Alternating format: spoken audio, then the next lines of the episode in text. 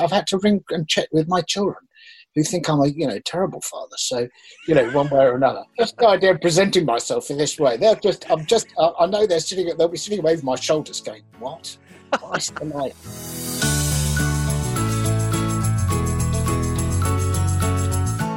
Hello and welcome to this episode of Dave Berry's Dad Pod, where for over two years now we've been celebrating parenthood, and I've been getting invaluable dad advice from some very special guests.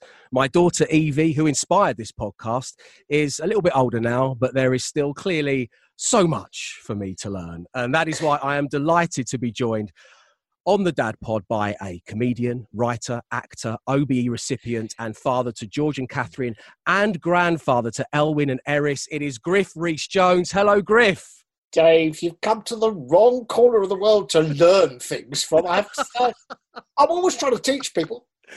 Still, no one will listen. Let's have a go um, Griff, it is honestly so lovely having you on. I, I, thank you for your time. And I want to start by saying congratulations on becoming a, a grandparent for the second time uh, to baby Eris, who was born just back in January. So, my first question is you must be counting down the days until you can have a proper cuddle and, and say hello. Yes, I am. Of course, of course. Now, I have to be careful what I say here, Dave. You know, I adore children when they grow up a little bit. Babies, you know, there's a wonderful thing in in PG Wodehouse, you know, where um, I can't remember. It's Gussie Fink Nottle, I think. I can't remember who it is. They go and they have um, they go out in the park with their prams to have competitions to see who's got the ugliest baby. You know, I. Uh, Wow, I, ugliest baby. I, just, I love, I love that. the podcast, Forward. Well, I, I love, but so we got off to a terrible start, haven't we? So I'm really looking forward to seeing Eris, and Eris will actually be, you know, focusing and fantastic. Yeah, I am, and um, but I so miss seeing Elwyn, uh, who is uh, two and a half now. Oh. I, uh, he is just he's just the most uh, he's just beautiful I mean, I've never had a child in, in my family who's been beautiful. He's just a beautiful kid and he's so good natured and adventurous and fantastic and so unlike his father. Your son will be thrilled to hear this. I know. So, how have you found the role of, of grandparent? Obviously, you're, you're fawning over them and you're speaking so yeah. lovingly about them, and, and I just love to hear that. It makes my heart swell. Yeah. But but did but the moment, as you say, when they become a little more interesting, does it feel very different to being a dad? Does, oh, does it, it, does totally. totally. Part of your brain very, tickling. Well, isn't it funny that you're lifted off the responsibility slightly? So you do, you know, you can go for a little walk. I mean, I don't mind. I don't know if I ever have the pain. You know, you get babies and become dads when you're actually in the middle of being very, very, very active, don't you? I mean, your life, uh, Dave, I know, is full of things. You know, you've got lots of things as a bloke to get on with. When you get to my age, I haven't got so much to do, is the honest truth. So if Elwyn wants to sit on the tractor for uh, 10 minutes, I don't mind. I'm perfectly happy. When, you know, if he was my son, I'd be going, come on, Elwyn, come on, we've got to, we've got to finish now.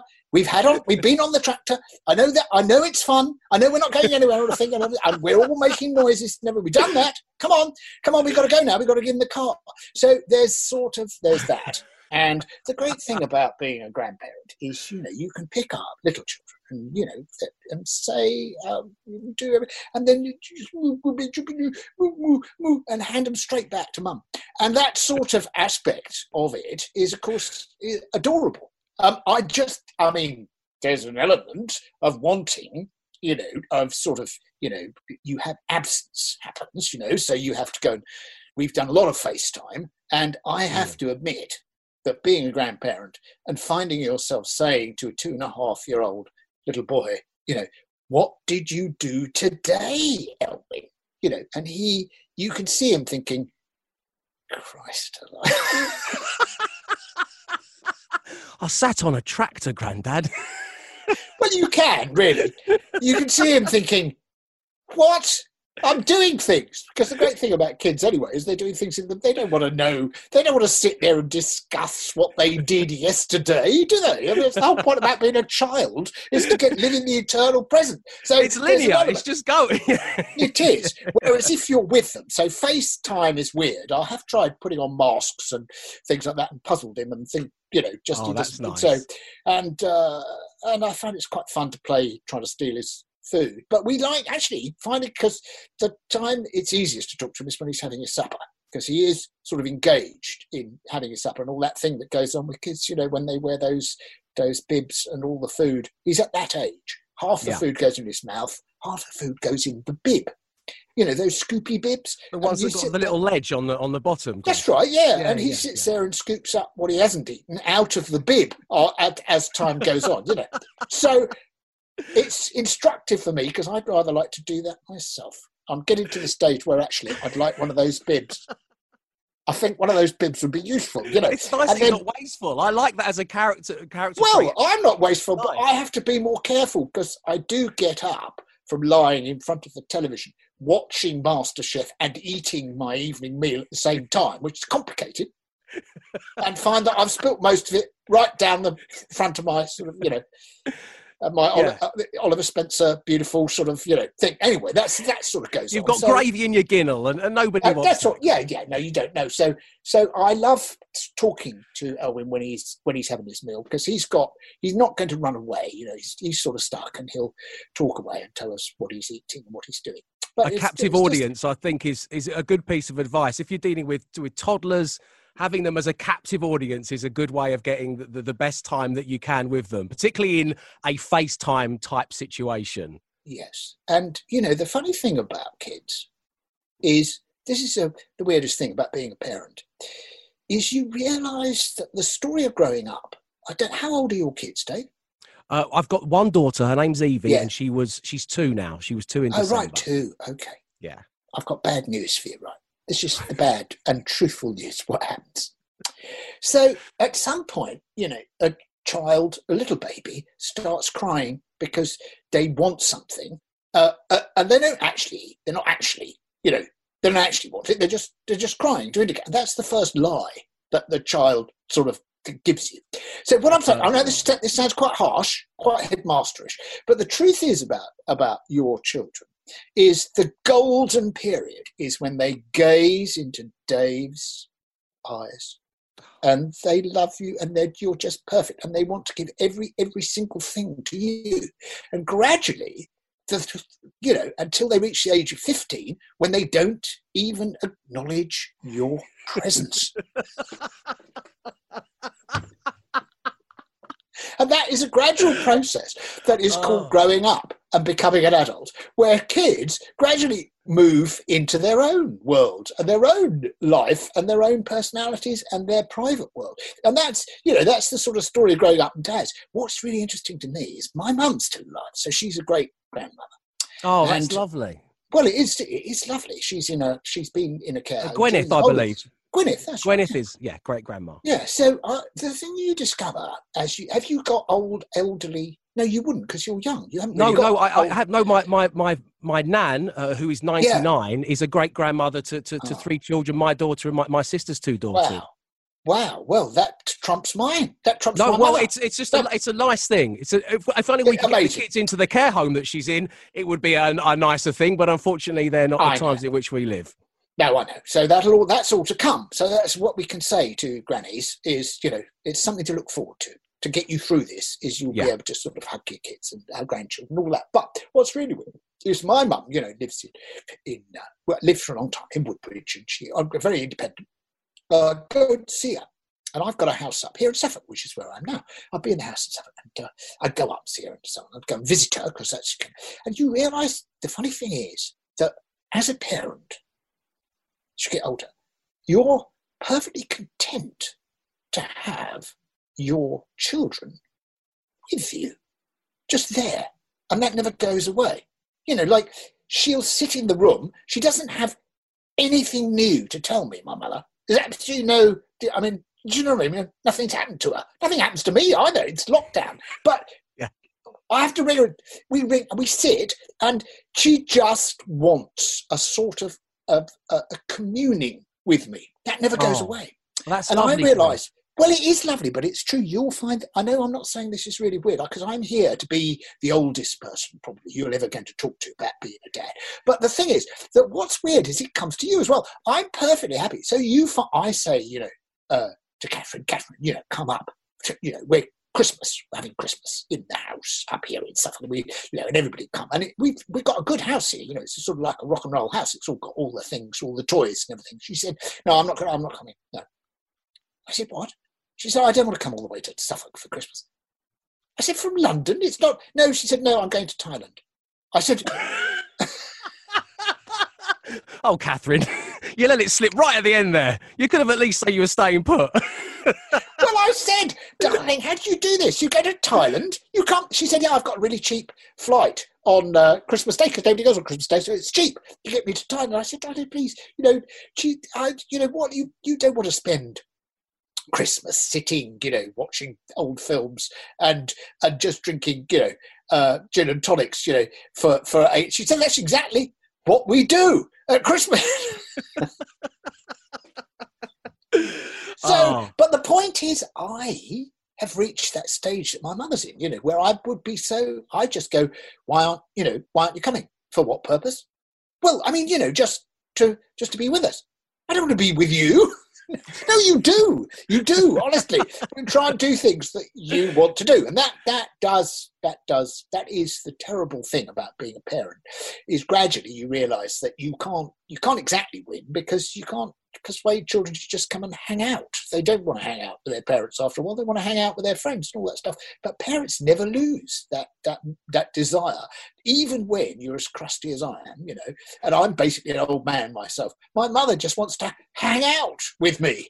but I'm going, Mum, I don't, I can't. I haven't got time for this. I've got, I'm too busy. I can't come and, and I would go and see her in. I'm going to Thailand. no, no, but I would go and see her in Woodbridge, and she'd say, um, "Well, you could stay the night here." And I said, "What?" And she'd say, "Well, you could stay in the in the spare room." I said, "Why would I do that? I've got my own house. it's got all the toys and the gadgets, Mum. You remember? Live twelve miles away. I want to go and sleep in my own bed. I don't want to stay in your house."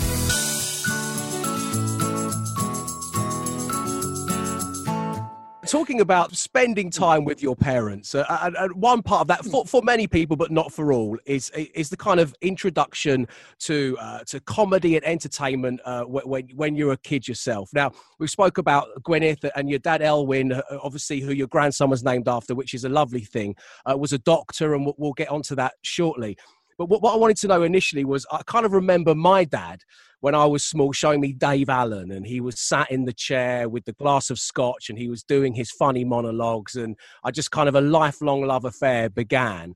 Uh, did, did, did your mum and dad introduce you to things that maybe set you off on the path that you would follow, or was it very much about carving out your own niche with that and hiding under the duvet in the bedroom type thing? Listen, you have to be careful. That's all I say. Because what kids do is they find it. It's it, you put things in their bloodstream which you don't intend to, because it's not. It's not like mm, it's not like you know. I, I for example, I sail in a boat.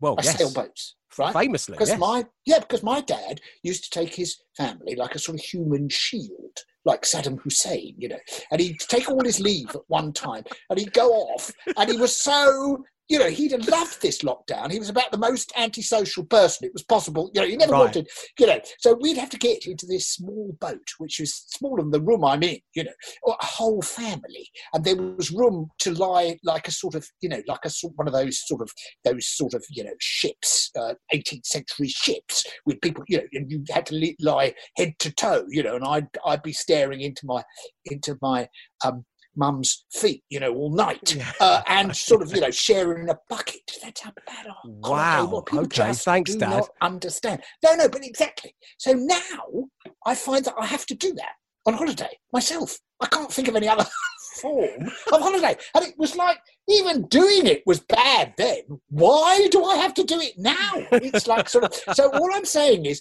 you know, you may be taught, you may feel, you might come to a point where you need your son to, you know, listen to something or educate him, but he'll already, you'll already inculcate. If you spend most nights lying prostrate watching uh, watching Dave Allen, you'll find that he, you know, he'll grow up and he'll be completely addicted to Dave Allen, whether he wants to be or not. That's the point. It's no good thinking at some point, I know what I'll do. I'll move him on from Dave Allen because you Yeah. can't. You've already done it. So you have to be careful. So my dad was, he loved comedy. He absolutely, he loved it. Okay. Frankie Howerd and all that. But and in those days, this is I um, just want to say because there would be people under the age of fifty listening to this. I should think. Um, I just want to say, in those days, there was no remote control. Okay, Wow. I don't Just know. let, let- every- just let that sink in for everyone. yeah, no, Griff. no way of sort of getting. You had to get up to check, and not only it wasn't worth getting up because there was only two channels. There was ITV. So you literally try the other one. That would be a conversation that, was- would be had in the house. never Let's try the we other never one. Did. We never did. We never did. We had a list, and that's the thing that's very important about kids, and why I think we are such well-educated, balanced children. You know, and human beings with a real, you know, young people don't know anything. Sort of is true because when we watch, when my when my daughter was growing up, if she wanted to watch nothing but cheap soaps, she could she could find cheap soaps on every single. If she wanted, you know, she could spend a year watching Buffy the Vampire Slayer. Just you know, with nothing nothing else would come up. If I was sat down in front of the television if, with my dad, first of all, we had to watch Panorama. there was no choice. The family was not allowed to say, "I'm going up to my room to watch to watch endless Dave Allen." There was sort of no, no. It's we all had to sit as a family and watch Panorama. That's why they allowed. That's why they managed to make Panorama work. You know, it was just as boring then as it is now. But the point was that we had to watch it. There was no. Yeah, no kids want to go down a panorama wormhole on YouTube, do they? No one wants to lose themselves in hours Not of really. No, no, no, no, no, no, no. And so, uh, so you know, that is the bit. That's a big change. And I don't know. In your house, you may find that you need to do this. I think I, I'm just trying to think if that happened. No, no. By the time we got to twelve, we'd sort of separated out. That's the trouble because the television was when it first came was about the size of a mobile phone. I mean, this is how old I am. You know, it was a sort of the screen was so tiny and in black and white that you know everybody had to gather round and sort of stare at it as a family, really concentrate, and nobody was allowed But it's the, the housing that the screen came in was the, the size of the garage. Enormous. But there was a funny little sort of blob in the middle of it, which would go, which would, which would sort of, you know, which with a sort of, it would take a long time to warm up, and when it went, when you switched it off, it would sort of very because of the cathode slowly disappear into a little sort of white blob. Anyway, that all I'm saying is that's, and so I grew up in a society where a father. This was sort of like the people, you know, like you know, it's a sort of rite of passage you might find in sort of Papua New Guinea or something like that, you know, which is that father had a chair It's okay. and it, he Right. would come in and sit Strategically this- placed, right? Yeah, Yeah. yeah, yeah, yeah. Sit okay. in front of the telly, and the rest of us had to distribute us ourselves around this sort of central folk object, which was the chair, in the Which- rituals of the sort of the folk rituals of the tribal structure of of uh, uh, of tribal initiation. Was at some point when you're about fifteen, you might sit in your dad's chair to watch a bit of telly, and he would come in and he'd go, "What are you doing in the chair? Get up!" Was there ever an official passing of the chair? Was there ever a, a No. time when we could see a young Griff sat in the chair, No. comfortable in the knowledge that he's not going to be turfed Nope. out? No, you knew that tribally, I had to get to the point where I was, uh, I, you know, I went gone through all the initiations in order to leave home myself and go and get my own chair, my own Um, television watching chair. So you, you know, you, part of leaving home, and I'm sure you know much went before in, in, in the incredible life you've had, Griff. But I want to move on to Cambridge and, and joining Footlights. I mean, what an Mm. incredible place to be, and obviously it's given us so many talented individuals, yourself included, o- over its illustrious history. Um, what was it like to join Footlights, and, and how did your parents react to this? Were they excited? Obviously, their son had got into Cambridge and was being an entertainer and learning a craft. Was that was that Yeah. the general feel around This the was household? quite, this was quite an important thing. Okay. Again, in a sort of, you know, manhood, coming to manhood, and taking on the sort of, you know, which I, which I tried to repeat with my own son. which was by going to Cambridge, you know, my, my dad hadn't been to, he'd been to university in Cardiff, you know, and everything like that. But to get to Cambridge was seen to be, you know, from humble doctor's background in Epping, you know, it was quite a thing Yeah. with the school as a result. But it meant that, of course, I could now hmm. lord it over my parents. It was I, a great I so admire your honesty, Griff. No, no, you know, you know, at last, you know, I was able to say, look, I, I, I'm at Cambridge. We have a second bottle of wine over dinner. This Oh, young no, man's I got his own chair. Yeah. no, oh no, I don't. No, I don't think so. Look, it's Christmas. We're going to have a second bottle of wine. So it was a sort of that is a very important part, isn't it, of being a child? Is growing up to the point where you can sort of challenge some of that, and I think quite a lot of it. So they didn't know. They were very pleased. I what happened was, I had a great time at university, and I met a lot of people who I still hang out with all the time. And who went, you know, we all went off and did things together. So so people like Jimmy Mulville who run Hat Trick, and and uh, Clive Anderson was a mate of mine, and uh, John Lloyd who who who uh, you know did Spitting Image and not could use all those things. There was a Yeah. sort of you know there was a terrible snake pit, uh, as it was called. People you know who all got to know each other at Cambridge. And of course, I arrived and uh, I sort of set off and started doing things, and I never did anything else. I had a mate called Simon Levine. His dad um, sort of uh, he didn't do very well in one of the exams we were given because we were periodically expected to work as well, and he Yeah. didn't do very well in the exam, and so his dad refused. His dad banned him from you know doing any more of that sort of stuff, and he was you know in I we all said who. He said, "My dad stopped me doing all this stuff, and I've got to change my course and stop doing English." And I said, "Your dad has done that. Haven't you by now taken over that chair? And uh, aren't you in charge of the house now? Got the second bottle of wine out and all that stuff? And he said, no, not in my house. So this, his dad was a, his dad was a doctor as well. And years later, I was in Not the Nine O'Clock News and I met his dad, who was a quite a, a big um, sort of hospital, like my dad, hospital doctor in uh, North London. And uh, he he said he came to me. and He said, uh, "I see you're in that the BBC show, that show, that Not the Nine O'Clock News." I said, "Yes." And he said, "How is your father taking it?"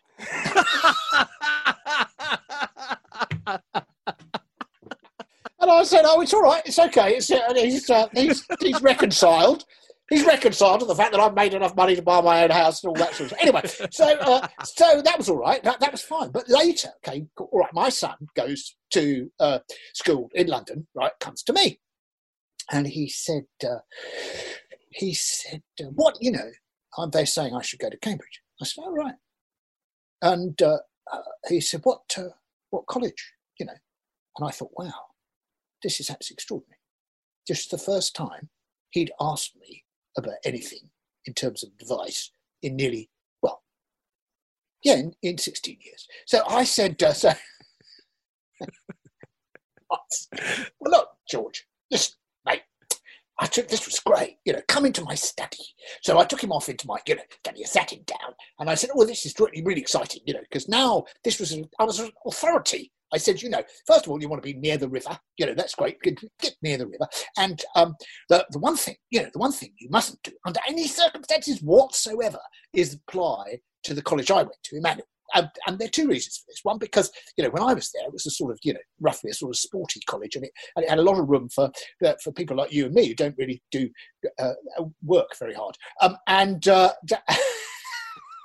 and you get and you get but now it's top it's top college in the entire university you know Ah. absolutely academically really really difficult to get into so don't don't whatever you do don't, and don't go there because the one thing is you know uh, once uh, somebody wrote to the master of the college and said i had such a good time there you know and i would love my son to go and he got a letter back saying we have to tell you that we're a place in education and not a stud and so uh, so the truth is that they don't try and go under any circumstance in the place I went. They'll, they'll they won't they don't like it. They don't like any idea that they're a nepotistic sort of organisation. yes, of course. So he said, okay, of course, yeah. So guess what he did? He He went, went, off and applied. He went and applied to that college. That's what fatherly advice is worth. Did he get into the college? come- he did, but uh, let's not go into that. But just Okay. say, you know, the idea that you finally get the opportunity to give some fatherly advice and you don't even realize you're suckered in, that whatever you say, he will do the exact opposite. The exact opposite. You know, that's the sort of father son relationship that I had. I remember, well, but once I went to, um, and it's just like, like sons and schools. You haven't got there yet. You see, this is a big thing. So he's at a school, a, a little sort of, you know, uh, primary school in London, and they asked me in to do the po- to judge the poetry reading, you know. Okay. And I said, all right, okay. Well, of course, you you know, this is the other thing you will find is that you have to, as a dad, I wanted to do a, a whole series called Super Dad, which was all setting the tasks for people on television, which dads have to do. Do you see what I mean? Like you'd have a competition to see who could get the whole family out of the house first, or you know whether you could do whether dads could do any dance which kids at a at a uh, at a school dance which kids wouldn't throw up at seeing. You know that sort of you know. So you imagine you do this in a television show, but it- it's full of tests, and one of the tests is going to your children's school. You can imagine, you know, because you go there and everybody, you'll find everybody is extremely well presented and seems to be sort of earnest and polite. And you think they're all acting. They're not like this at all, but they're doing that for the benefit of the teachers, you know, to show off to the teachers about Yeah. what good parents they are. So you'll have to do a bit of that. You'll learn that. You have to, you have to, you have to have an, you have to have an act that you can put on when you Okay. go to school with your kids, you know, which is, you know, a proper. So you behave like a proper person instead of the slob Oh. you are when you're at home. I'm sorry about that, but it, you'll No, find it. it's true. Anyway, I'm, I'm on my second I bottle of wine watching Dave Allen. You've got me Yeah, down I pat, know, I. I can't argue with that. I don't know. This all comes to you. This will all come. It's one of the responsibilities of parenthood is dealing with schools. So I go. So I said, I said, oh, but I- this is going to be because George was a little bit. He could be quite excitable, like me, which he inherited for me. So I said, I better have a chat. I said to Joe, I better have a chat with George before I go. Because I can't turn it down. Because you know the school have now fingered me to do this because they they've seen me on the telly. I better turn up. So I said, George, I'm coming to do to judge the poetry competition school next week. He said, I know. I said, and it might be complicated because it might be a little bit embarrassing for you to have your dad, um, you know, judging. He said, Of course it will be. And I said, Oh, well, I'm glad you understand that. He said, We'd better win. I said, What? He said, I've told all my friends. I've opened a book on this, Dad. because we've been divided. we've been divided into teams. And my team all said to me, you know, get him to make sure that we win. I said, I can't do that. It's the opposite. In fact, even if it is best, you can't. Even if George's was the best, you can't let him win. You're in a Well, you're in a lose lose as far- situation, George. not as far as he was concerned at the age of at the age of 12 or whatever it was. so the other thing that happened was he then went to his big school and he was only, you know, it, it actually happened when he was 13 because it was a big sort of school. And we'd moved right into the centre of London and I'd done this and uh, I because I I thought it was time for people. I still think it's time for more people to live right in the centre of London. You know, in those days we bit pioneer, and we lived in we moved into Fitzrovia, which is just north of Soho. Mm. And I mean, we're literally moving in.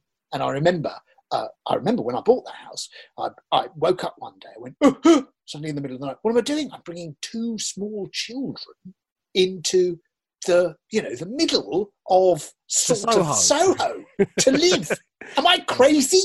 Oxford Street is their local high street. Sort of, yeah, exactly, yeah. This is not like, not like bringing them up in the sort of leafy suburbs. This is sort of, you know, free of all threats. This is surrounded by all the drug dealers and the and the and the gangsters and all the rest of it and all the strip bars. So I said, uh, I said, George, I sat him down. I said, George, and not only that, he was going to walk to school straight through. And I said, what? You know, George, on the way, you know, home from school, say, and friends of yours say, you know, you walk, oh, you've all finished school. Thinking of my own school, you know, my own childhood. I said, what if, you know, what if, uh, you know, what somebody says, oh, let's go into Soho, you know, let's let's go into Soho and go into some of those, you know, one of those slot machine places, you know, or gambling places, you know. We'll all play the thing. I said, would you, you know, would you, would you want to go? He said, no. I said, you wouldn't want to go and explore the sort of the sort of slot machine? No, no, not at all. Good. I don't have any money. no, that's not the point. are you are you going to give me money so I can go? No, no, no, no, I'm not. No. Lads, we're going gambling. Dad's giving me a load of money. And we yeah, won exactly. the poetry contest. yeah, yeah. So there is, you know, these you'll find that there are, you know, there are great moments in your life where you realise that whatever you've done and you thought you'd sort of brought up a, um, all you've brought up is an intelligent child, not a, you know, a, not one who can sort of question what you tell them to do. And in the end, I, you know, I went to Cambridge. My son settled into Cambridge and started uh, to read architecture. And I, I, finally, on the third third year, I think, I I went there and I took him out to lunch and I said, "Look, look here." And he said, "What?" I said, "Look, you're working too hard. You really have to spend more." Because he was he was he was working so hard when he was there. You know, they were starting at sort of seven in the morning and finishing at nine at night, all doing their little models of architecture and stuff like that. And I said, you don't want to do that. You're in. You're at Cambridge University. You have to. You have to now do nothing and lie around all morning. you have to drink that second bottle of wine for lunch. You know, that's what you're here for. this what is great parenting advice, Griff. you won't make enough friends to help you up the terrible tree. That house is not going to build itself, you know. No, um, no. So that was me and my son, and he's turned out he was quite a sort of you know he was quite a hyperactive kid, uh, but and. Uh, uh, and I remember, I won't say he's in jail now. The person who said to me, he said, "How is your son?" Because he was a quite, a, he was quite a, he was quite a. He said to me, "He was quite, he was quite a difficult kid, wasn't he?" I said, "Was he?" Uh, he's he's actually in jail now. But but the point is that the point is not my son. This bloke who oh, said this to me, but my, my son is turned out to be a sort of real new age, sort of you know sensitive sort of bloke. It's amazing. I don't know where he got that from. From his mother, probably. Well, I'm I'm pleased to hear that.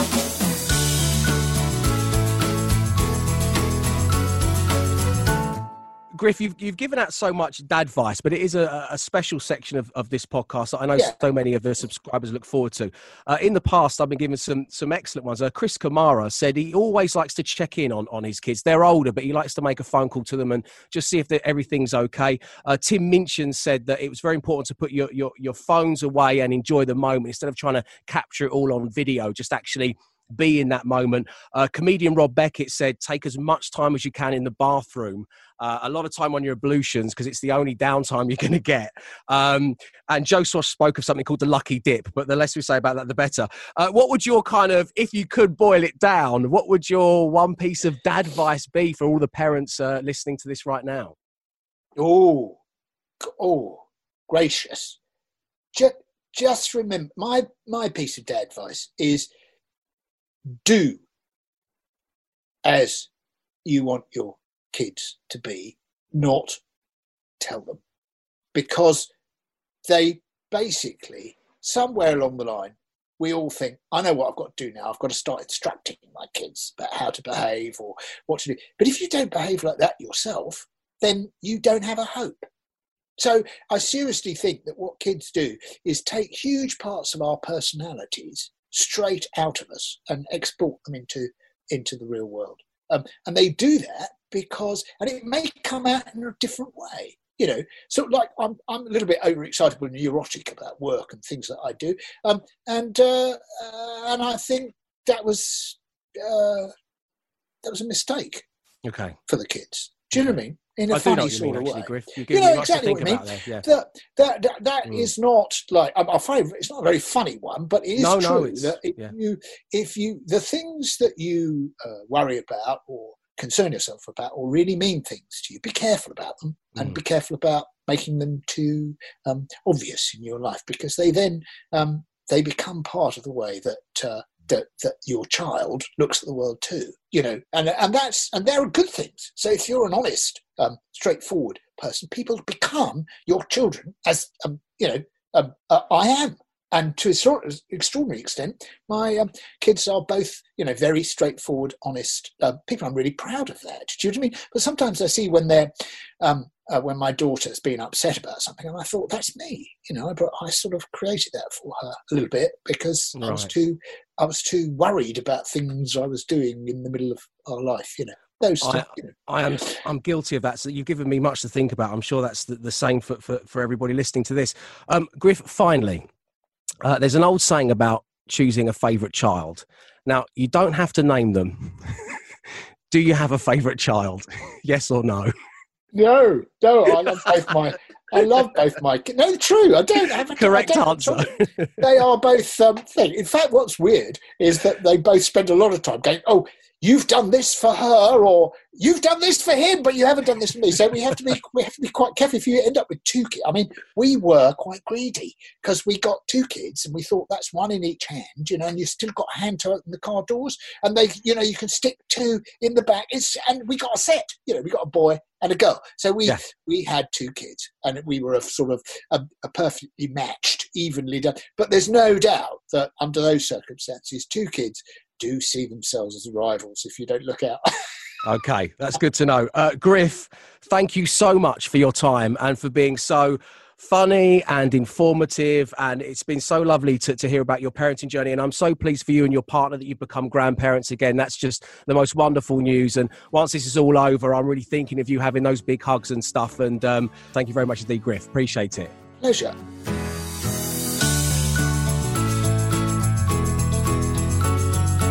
What a pleasure to spend some time in the company of the legend that is Griff Rhys Jones. I'm sure you'll agree he did not disappoint. Also, thank you very much indeed to you guys for taking the time to listen to the Dad Pod and for leaving those nice reviews. I really do appreciate it. And thank you to those of you who have emailed me. Continue to do so. It's daveberrydadpod at gmail.com. Keep them coming. I love to know that you're finding this podcast helpful. Next time, well, my guest on the Dad Pod is going to be a very funny father indeed. Jason Manford will be talking parenthood and going back on tour, and of course, what it was like to be that giant hedgehog. I'll see you then.